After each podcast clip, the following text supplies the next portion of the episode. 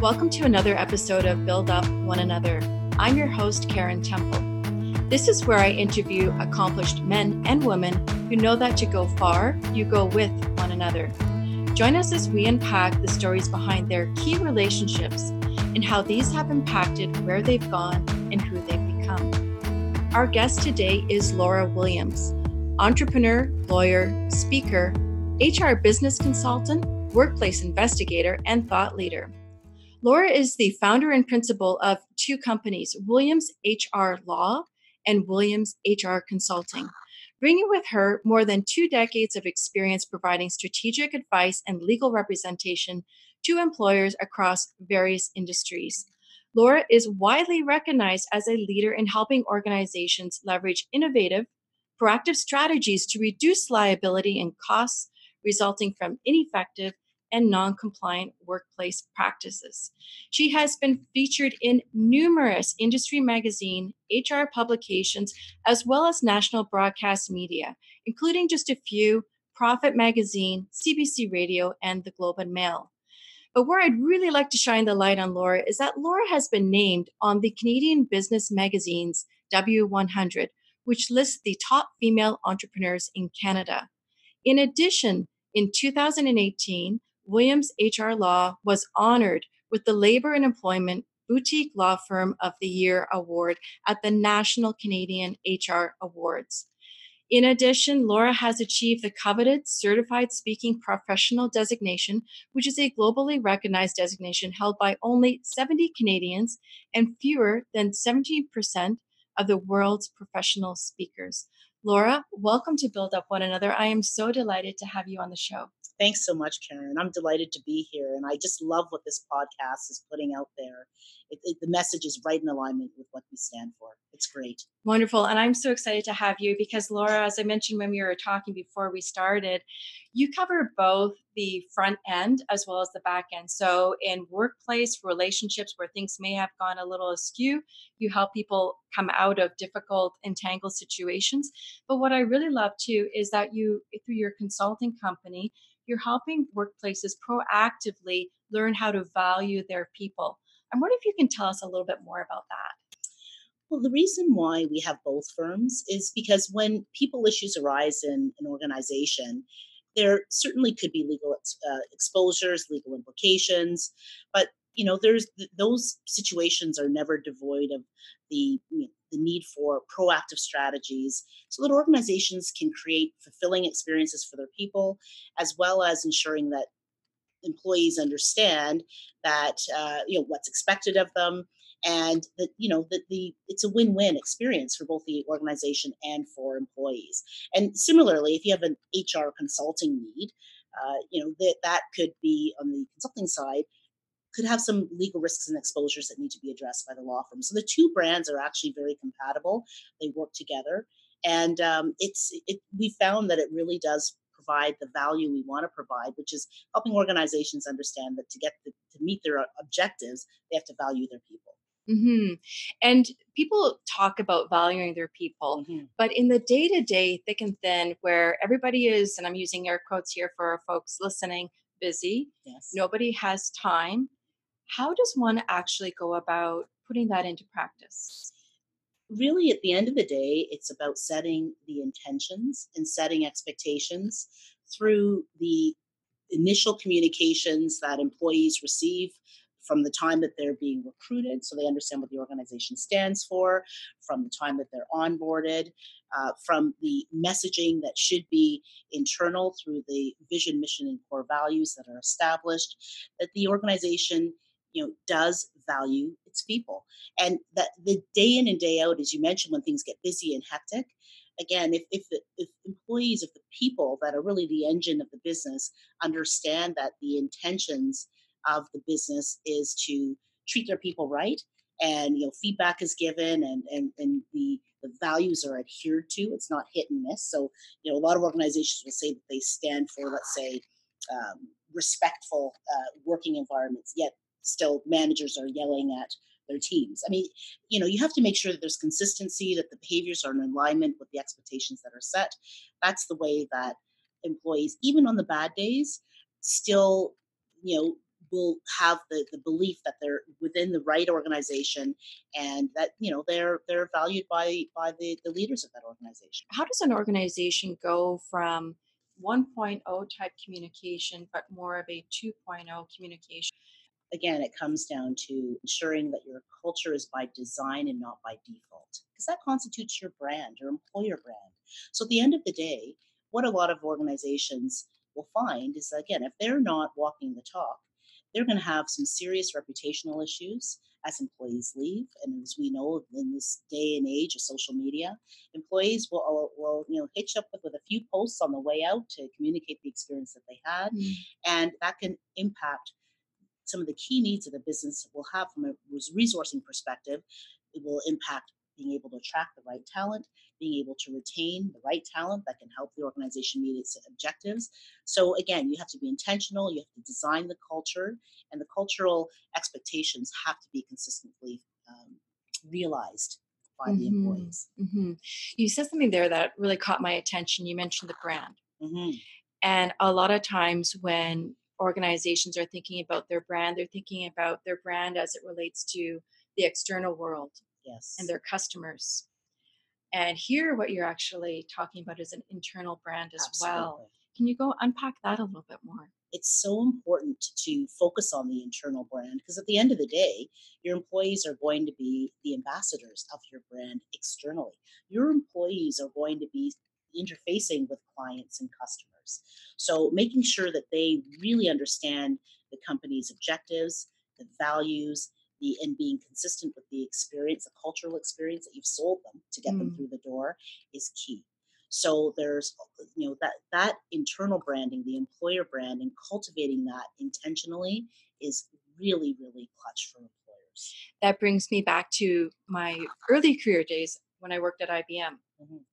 And the onboarding at IBM was a two day process and coming out of that. And one of the things that they consistently said during those two days is, You're an IBMer. And even to this day, if I meet people who used to work at IBM, oh, you're an IBMer. Mm-hmm. And that becomes part and parcel of that identity of an employee.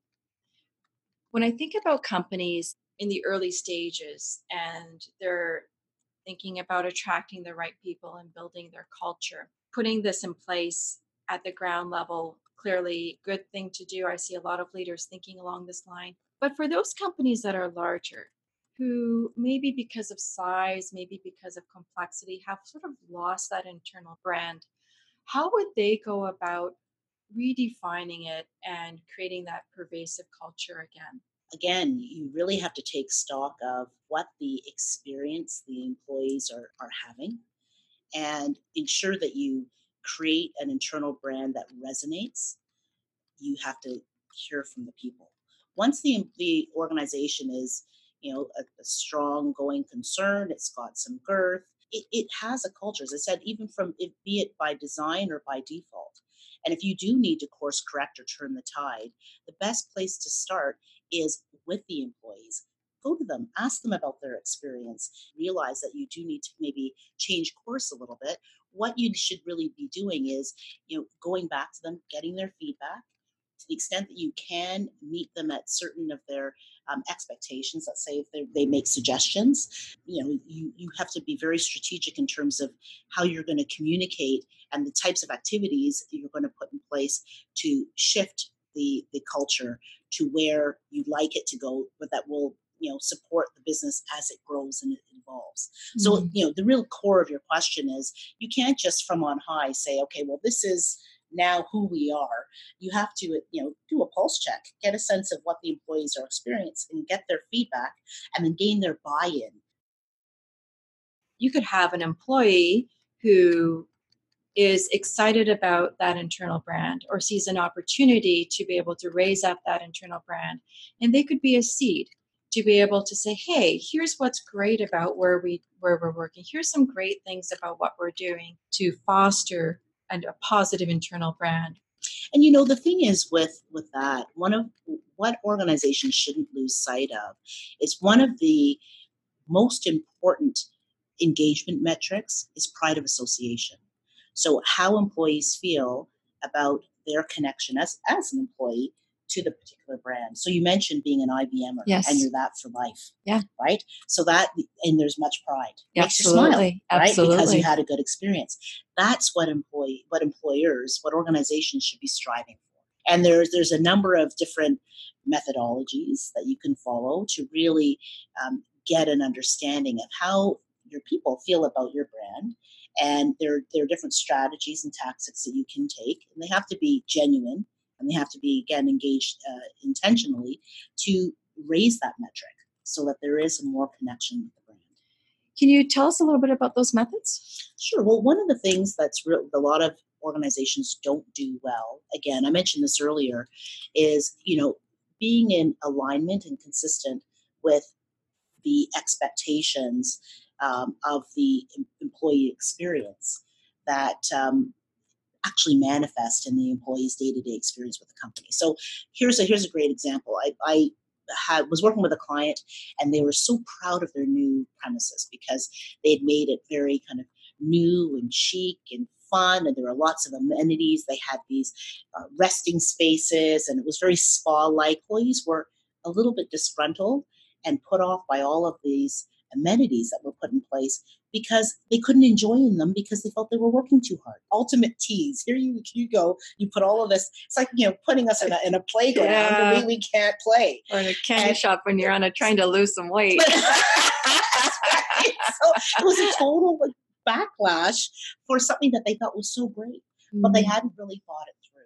And so a lot of this is around communication and the communication, the effort that's required in order to seed, nurture, grow that internal brand. Mm-hmm. At the same time, I hear managers don't have time. You have to just take the time to do it. You know, be and you have to also find the proper mechanism or mode to do so. So, for example, in some companies, a town hall style where it's kind of free flowing feedback works very well. For other companies, they may have staff meetings that are less like a town hall.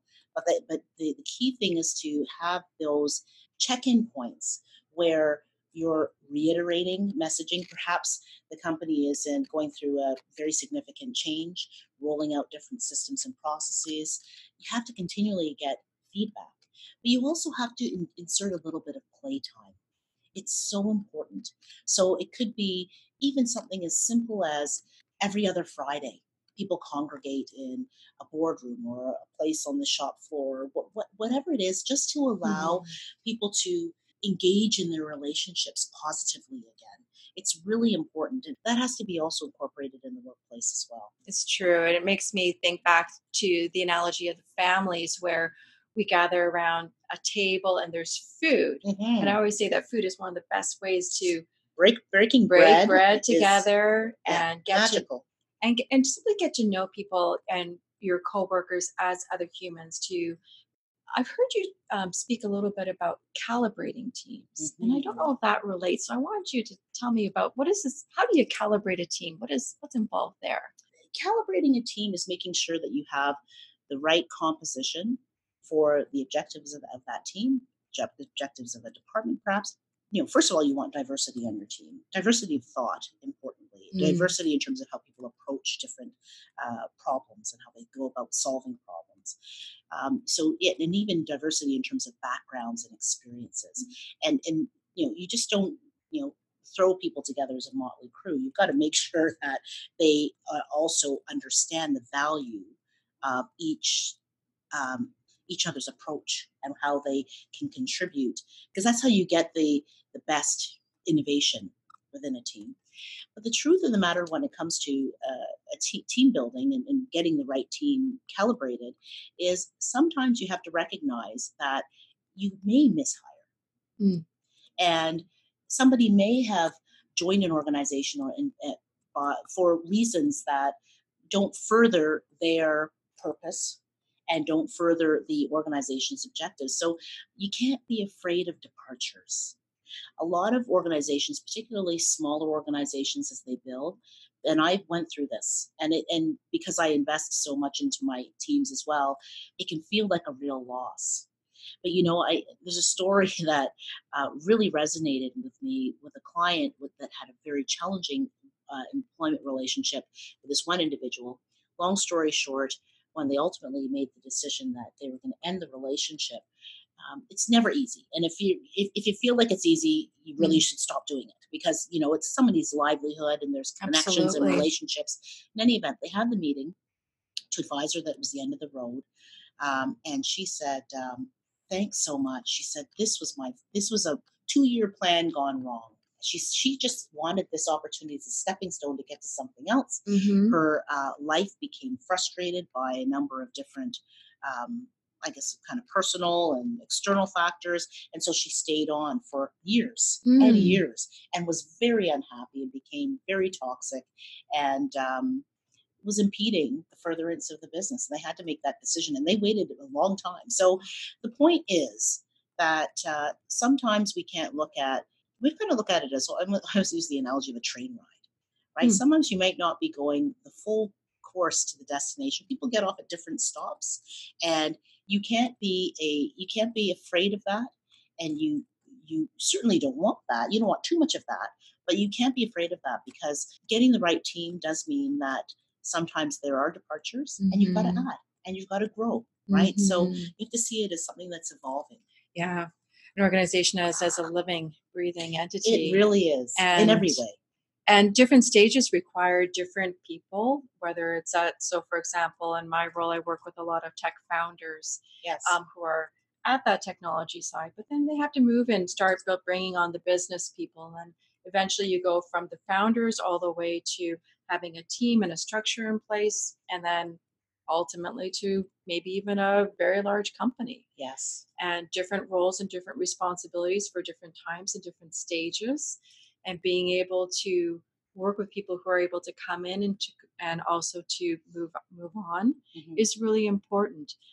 But I will say this though, that's not to say that an organization uh, can or should kind of abd- abdicate itself from the responsibility of taking proactive and positive steps to ensure that employees again are having the experience that they were sold from the outset. Yes. Because sometimes employees disengage because they felt that they were sold a bill of goods, or you know the um, leaders are very disengaged mm-hmm. and they just don't feel connected. So you could lose some very good talent if you're not doing things to ensure that you're fostering engagement within the business. Absolutely, it is an it is a contract, and so it's two way, and it's not just money in exchange for service. Mm-hmm. Uh, it goes deeper than that, mm-hmm. where I've always said that when we're able to align that, then for the periods where it makes sense for us to be together, and that could be a long term, it may be a shorter term, but you're able to really maximize that that engagement and that interaction, that service. Absolutely. And you know, you said something earlier about you know essentially you're bringing together bunch of strangers for, for, for the most part, right? Yeah. asking them to spend a lot of a time, lot of time together. together. Right? And so, you know, that should be kept in sharp focus. That naturally, you know, a lot of the, the behaviors where, you know, the wheels pop off or there's mm. derailment um, because of interpersonal conflict or certain behaviors or even the conduct of leaders, a lot of this is predictable right? So you mm. can be proactive, you can be preemptive by setting conduct expectations, mm. setting um, communication expectations, being the ambassador as leaders uh, in terms of good and healthy uh, communications, and also being vulnerable and transparent when things may not be exactly where employees may expect them to be because businesses you know take different twists and turns and sometimes you've got to come out from behind the curtain and say hey here's where we are realistically we all need to pull together to kind of take it to the next level and that can you know be very assuring mm-hmm. and, and, we have good examples right mm-hmm. in society where um, stakes are high mm-hmm. so for example i think uh, in the sports world we're all here to win. We're all here to win as a team. And if that means that the star is sitting down because they're injured or they're having a bad night and somebody else is able to get up there and bring the team that win, and the egos are in, are there they're healthy but they're in check mm-hmm. and then when we look at companies companies that are doing great they also have that sense of mission they want to be able to grow they want to be able to do great things through their products and services mm-hmm. if we're able to have a sharpness on that mission and a feeling of being proud around that brand, we can really come together and do great things. This hits the heart of what I talk about a lot, and that is connecting employees, connecting the people of the business to the mission so they can find meaning in what they're doing. That's the tie that binds. The tie that binds is if we all understand what we're working together towards and we find it meaningful. And that's another way to calibrate the team because the meaning in the work connected to the mission and the ultimate vision, if that doesn't resonate with somebody, then that may be that may require some recalibration. Yeah. Because sometimes that case, if that's the case, you can't inspire that person to bring their best every day. And they won't be inspired. So not believing in the mission and then they're checking out. They're checking out. They're checking because they're not driving any meaning. Well, yeah, and I can share personally our businesses what we're going through right now. We did hit a bit of a tipping point in terms of business volume. And, you know, it's a absolute blessing because the reputation's strong and, you know, we're, uh, it's, and it's such an honor for organizations to rely on your brand to help them to, you know, address the issues that they're facing. For us, it became very clear that we needed to refine and define how we needed to work together to ensure that we were um, giving clients the value they expect from our services. So we focused on redefining the why. Mm-hmm. And then from redefining, getting, getting everybody, you know, again, focused on why do we come into work? What, what value are we providing our, our, our clients? And from that, we really looked at the what and how we go about delivering the services. So, what are our key core services? Then we brought in a consultant, and we're still just in the process of this to, to, to define all the processes. So, the how. How do we deliver the services? Okay. And from the how, because that's what a lot of businesses don't do. So, really mapping the processes mm-hmm. so that mm-hmm. we really can, from the from the how, then we can drive the who the who does what.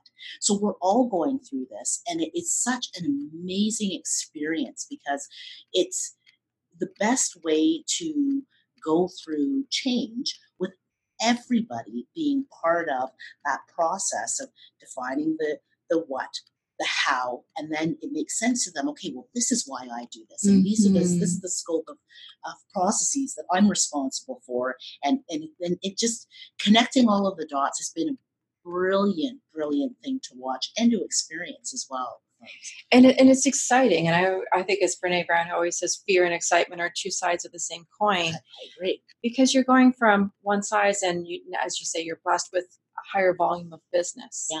And sometimes we say, okay, well, don't change anything because whatever you're doing is working.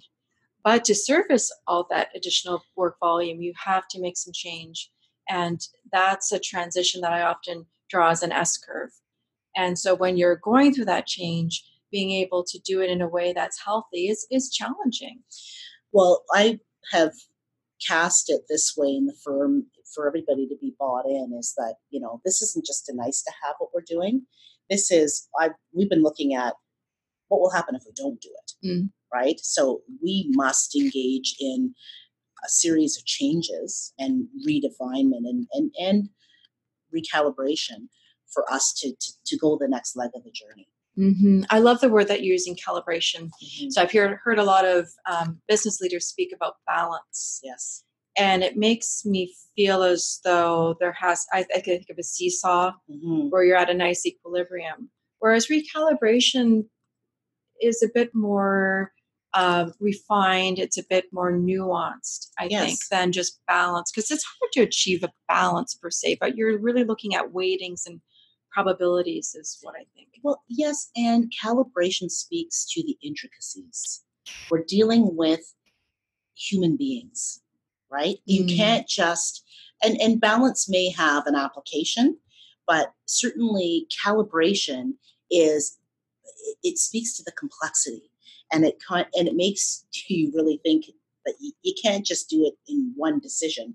It's a process to calibrate and it takes time. Mm and a cultivation and intention and you have to be planful and you have to really uh, make sure things are properly aligned and then you know as you're calibrating what doesn't quite jive or fit shows up it does right and sometimes it's within yourself Yeah. So you know, there's there's calibration to me is the word that I keep landing on love it. because it. it really is descriptive of what you need to do intentionally. Mm-hmm. I want to go back to you mentioned hiring. Yes. Hiring is is a bizarre process. Mhm. You send in a resume in some cases. There's maybe a two hour interview, a bit of back and forth, and then we're supposed to be um, an offer, maybe some salary negotiation, and then either an accept decline or how can we do that process better? Being intentional Mm. and um, being strategic and being prepared. Uh, because a lot of times organizations hire out of desperation. Sometimes you can't help because, for example, um, you may have be in the middle of a very important initiative, and you may have a key person to that initiative leaving, right? Mhm. Because they found something else, or they, for whatever set of circumstances, so you have a vacancy that really needs to be filled quickly. But hiring is something that you shouldn't um, you shouldn't be you know making up the process on the spot. There's you're hiring because it's such a critical activity of a business. It's something that you should invest. If you can't you know come to your hiring process yourself you should hire maybe engage somebody externally to help you to formulate a proper hiring process so you have standardized questions. The questions really will get to the heart of the um, uh, of the the key uh, competencies and, and requirements and and skills that you need for that role. Um, you know you, you you have to ensure that you know that there are multiple touch points that it is not unilateral. You want to have that person also explore whether or not it's the right environment for them. So Mhm. there might be multiple introductions really giving them a, a feel of the business because you don't want to mishire. Mishires can be very disruptive. Very expensive. well there's the, there's the hard cost and there's the soft cost. Mm. bringing somebody in transitionally can really mix things up in a way that's disruptive. So you know you you the whole idea behind proper hiring is not creating that hiring strategy in a crisis. Your recruitment strategy should be something that is well formulated well thought out. You know you should again if you don't have the internal expertise there should be external expertise assist you to make sure that you get it right. Hmm So, in that process, um, and throughout so many interactions, um, there's an increased conversation on hiring for diversity, Mhm, also um, bringing awareness to unconscious bias, mhm. right? And when people often hire, they're they they're hiring for fit, yes and as they hire for fit, they're looking to see how that person's going to fit with their team. Are they, I'm using air quotes, easy to work with? Mhm. And often they're seeing fit as that which is familiar and similar, Mhm. right? How do we help? Are there tools out there, whether they're qualitative or maybe they're hard tools, to help us get around hiring like or hiring what they've done in the past to really looking at where their team is and where they're going and how they're able to hire to bring diversity to the team? well first of all what is fit right? Defining fit properly is really important. Defi- defining need so what you specifically truly need on a particular team. Um, but you know again it's to a certain extent you can have a very standardized approach to hiring but it should be very role specific at the same time and taking into consideration what the team is. We recently when we were doing some hiring we um, piloted a blind screening process so we um, took out various characteristics but it was really good to go through this just to um, see how the process netted out And and so what happened? but it was interesting. We ended up with uh, our short list were three women, Mm-hmm. and um, the they really were very different. We had a hard time making the decision in the end, and so that we found that this we still need to refine it, but the process actually worked very well. So that's that's very interesting. So on on the hard data that you have, redacting it so that they're, you're able to remove biases. Right. At some point, you meet the person, and in some point, you're also looking for character. Mhm. right and that's that's also challenging because now the person's right in front of you and there's probably questions that you can ask but how do you how do you discern and qualify who the person is. You know what? It's um it's tough because there's some people that are actually very adept at interviewing right? And character character again really you, you want people that that are in alignment with the values of the organization. I think that's the main thing that uh, you look for because when you define character character could be appropriate for one team and not appropriate for the other Mm. depending on the competence composition of the team right so we really were looking for value uh, values alignment um, and i think that is a good kind of beacon for organizations to have but it's also very difficult to discern It and so and depending on the Yeah. role Yeah. you may you talk about tools you know there's there's some great psychometric tests that can be used as well and, and can be it's always good to use somebody external to kind of read and to Mhm. interpret and to give you the information and the lawyer in me of course has to say you've got to make sure that you're not you know in any ways um, exposing yourself to human rights Mm. violations too so you've got to make sure you're screening properly um, and there's not any kind of unlawful bias that's being applied Mhm. but um, but you know psychometric uh, assessments can be great as well organizations don't always engage in you know restorative activities so there's something that happens in a workplace let's say there's been some allegations of misconduct and you know it's been addressed maybe through an investigation etc but we think that once that process has come to an end that it's back to business as usual and it's not it's not. There's things you have to do to Yes. really meaningfully repair relationships. Because otherwise, sometimes things fester and they go deeper. And then the escalations are so bad that the, the, the team or the, the workplace becomes like the Wild West. Mm. Seen it many times. And that's in my kind of um, with my investigator lens on, I've seen that that derail, derailment time and time again, where you know organizations they haven't caught something early enough, and it ends up becoming um, you know catastrophic. Right, right. And then it's fixed as quickly as possible, then back to business, but it's not fixed It's not because fixed. there's residual tension, there's re- residual questions amongst the remainder of the workforce to try to understand, and it feels as though it's been, say, swept under the rug That's right. without a proper saying, and and you know what trust is is often Huge. impaired Yeah. and sometimes depending on, on on how an organization deals with an issue the organization's credibility Mm. also takes a hit back and to the brand. Yeah, back to the brand and you have to do intentional things to repair and restore hmm hmm That's great. You mentioned the tall poppy syndrome, Mhm. and just in there, I just want to go back there. there's a, a woman who's really at the kind of the, the charge of bringing this level of awareness um, in Canada. Her name is Dr. Rumeet Billan, and she's who I actually had um, interviewed during our fireside chat. It, this concept of TPS, I believe it really um, emanated from Australia. And the whole phenomenon is, again, when it's typically women, doesn't have to be exclusively women, but when you know individuals within a workplace progress that there's through either you know people feeling threatened envy as you mentioned um, they they want to shear them down that's why they say tall poppy Ah. shear the tall poppy Okay. and um, you know the behaviors that often are um, exhibited can be very very destructive to the workplace but also very um,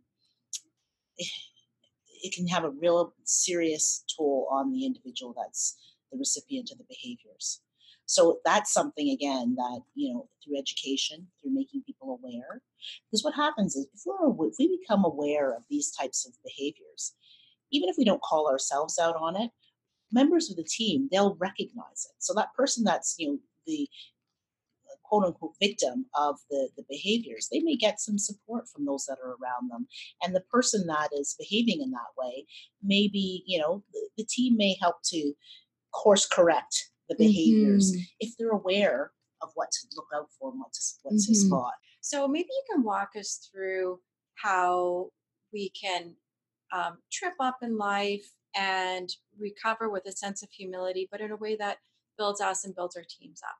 Well, I think one of the key things that needs to be socialized within an organization is mistakes are expected, not through negligence, not through not you know paying attention to detail, but they're they're expected and they're necessary for innovation. So you really have to uh, have a culture of it's okay if you make an error, but what's not okay is if you don't bring it forward, or and it's not okay to pass blame onto somebody else. Own it, and then let's focus on the solution. Right, and it's very important for leaders to be solution focused when they re- when they recognize that something might have gone sideways, so that people aren't um, tentative about bringing issues forward because I think they're going to be berated or scolded or it's going to be just focused on the problem. No, we're going to focus on the solution together, Mhm. right? Everyone in the organization is continually making mistakes. Decision making is never perfect. And you know, you sometimes the errors are necessary. You think about how many inventions there are that really are a function of errors, Mhm. right? Or miscalculations. And you have to have, you know, seed that belief that, you know, that's how we will become better, Mm. right? And and you don't want people shoving things under the rug. You want them bringing it to the fore. But again, it can only happen if you have that, um, if, if, if it, the- there's the faith and trust that when they bring something forward, it's going to be dealt with constructively. Yes, yes. And again, that's that whole calibration of going after greatness and doing your job well. Mhm. And in doing that, trying different ways and being it being okay to fail. Mhm. And again, it's that whole calibration side. That's right. Yeah. And you and you need risk takers. You need Mhm. you need people that are inclined to be risk takers. You need accelerators on a team and you need your brakes. I know some folks where the only colors they have is is green, Yeah. right? and Yeah. it's kind of like, wait, I'm still on yellow. and then there's some Right? that only have red. Exactly. Right? They, they think about, okay, well, they, what they all can be- go wrong? what all can go wrong. And so that's why understanding communication styles, understanding how um, we communicate is really, really important. yeah, and having a sense of humor about it all. Yes. because if we're able to have a sense of humor we're able to to recognize our differences and recognize that we're not attacking the person and who they are Mhm. um, but we're we're doing ways to be able to move each other forward in a in a productive way Absolutely. does that make any sense sure does. yeah um what about in in in your life in terms of failure was there an example that you stumbled and said whoa that was that was painful and maybe you could share just how you as a leader because you have two businesses um, can you talk to us a little bit about an example there I could give you countless. right? I rely on failing. Right? they're, And- they're crucibles of life yes. right if we if we're if we're going to the edge we're going to fall Yes. Yes. And I always said to my mom when I had my real doozies where I face planted in life through the tears and the mud and the sweat, just have faith that I'm going to be okay. hundred percent. Right? and you need the contrast. We can't be, you know, skipping around in the daisies every day of our life. Life is hard. It has hard patches. So I'll tell you one of the hard pa- there's so many I could share, but keeping in theme, one of the real challenges I had was um, some years into this biz in, in the, the law firm side, um, maybe it was somewhat early days. Uh, the team dramatically contracted. It was, it was recalibrating. Okay. Now, did you have the, the thought of like the theme of calibrating at that point in time, or was that something that came later? I didn't. well. It it certainly came later, but it came partially from this experience Ah. because the um, it hadn't the hiring wasn't strategic, the the team wasn't comprised properly. Had some exits, some that had to be made, some that were, that that had happened, and it was down to myself and one person in a lot of value uh, of volume. And um, now I had, you know, we had support, but just in terms of the lawyers. And I remember just thinking, oh, feeling like I was in reverse. and feeling that I wasn't on path and not on track and what have you. It was one of the best things that happened. And but you can never see it when you're in it at the Mm. time. It felt hard. It felt like the, the the business looked like it wasn't succeeding or thriving. And um, there was a patch of time I took it somewhat hard. And then I just, you know, just got the, you know, fortitude, the internal fortitude and just move forward and have the faith that this was the what we needed to where we needed to be to move forward and um, became much more strategic in terms of the hiring Mm. became much more mindful and thoughtful about what uh, s- skills and resources and characteristics we would need to build to the vision. And um, I will tell you, the team just kept building and building in the right way and making sure people really understood what we what the what the brand stands for, which is you know being proactive and also at the same time you know that we our purpose is to help organizations value their people Yes. right Yes. and added to that what was so important was for the employee experience to be fulfilling because you can't help organizations value the, your people help them value their people if you're not experiencing them that yourself because you're going to feel very Mhm. hypocritical and Mhm. it wouldn't be good for brand and as a leader i wouldn't have credibility so the other kind of focus was we know the value of a great team so that's what that our employee experience is around Mhm. that uh, that slogan if you will right like that's what that's one of our core brand statements there are two and um, we've been uh, building in that uh, direction and in that vein and and a lot came from you know having to go through that contraction which was very painful at the time Mm. but it was so necessary Mhm. A good example of where you had to create space and time yes and go slow for a bit in order to be able to go and build to where you are today. absolutely So, one of the key things that I like to do when I interview people like yourselves, very accomplished, is to give you a chance to look at your past and the heroes on your sideline. Mm. So I could name many because I always say I'm so blessed and fortunate because the right people always show up. And I've had a lot of support. Well, I'm, I'm going to go to the core relationship, and that's my mother. If you look up resilience um, in the dictionary, you'll see her picture. She has, uh, um, she was a career woman, um, accomplished much, very humble, and um, but just very steadfast.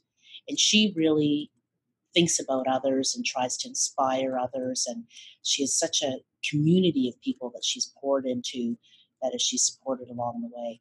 One of the, the one of the things I just love about my mother is, you know, in every decade and years in the decades of her life towards 90, she's made major transformative decisions. Hmm. and so she just keeps evolving. And most recently when she turned 90 last year she released her memoir.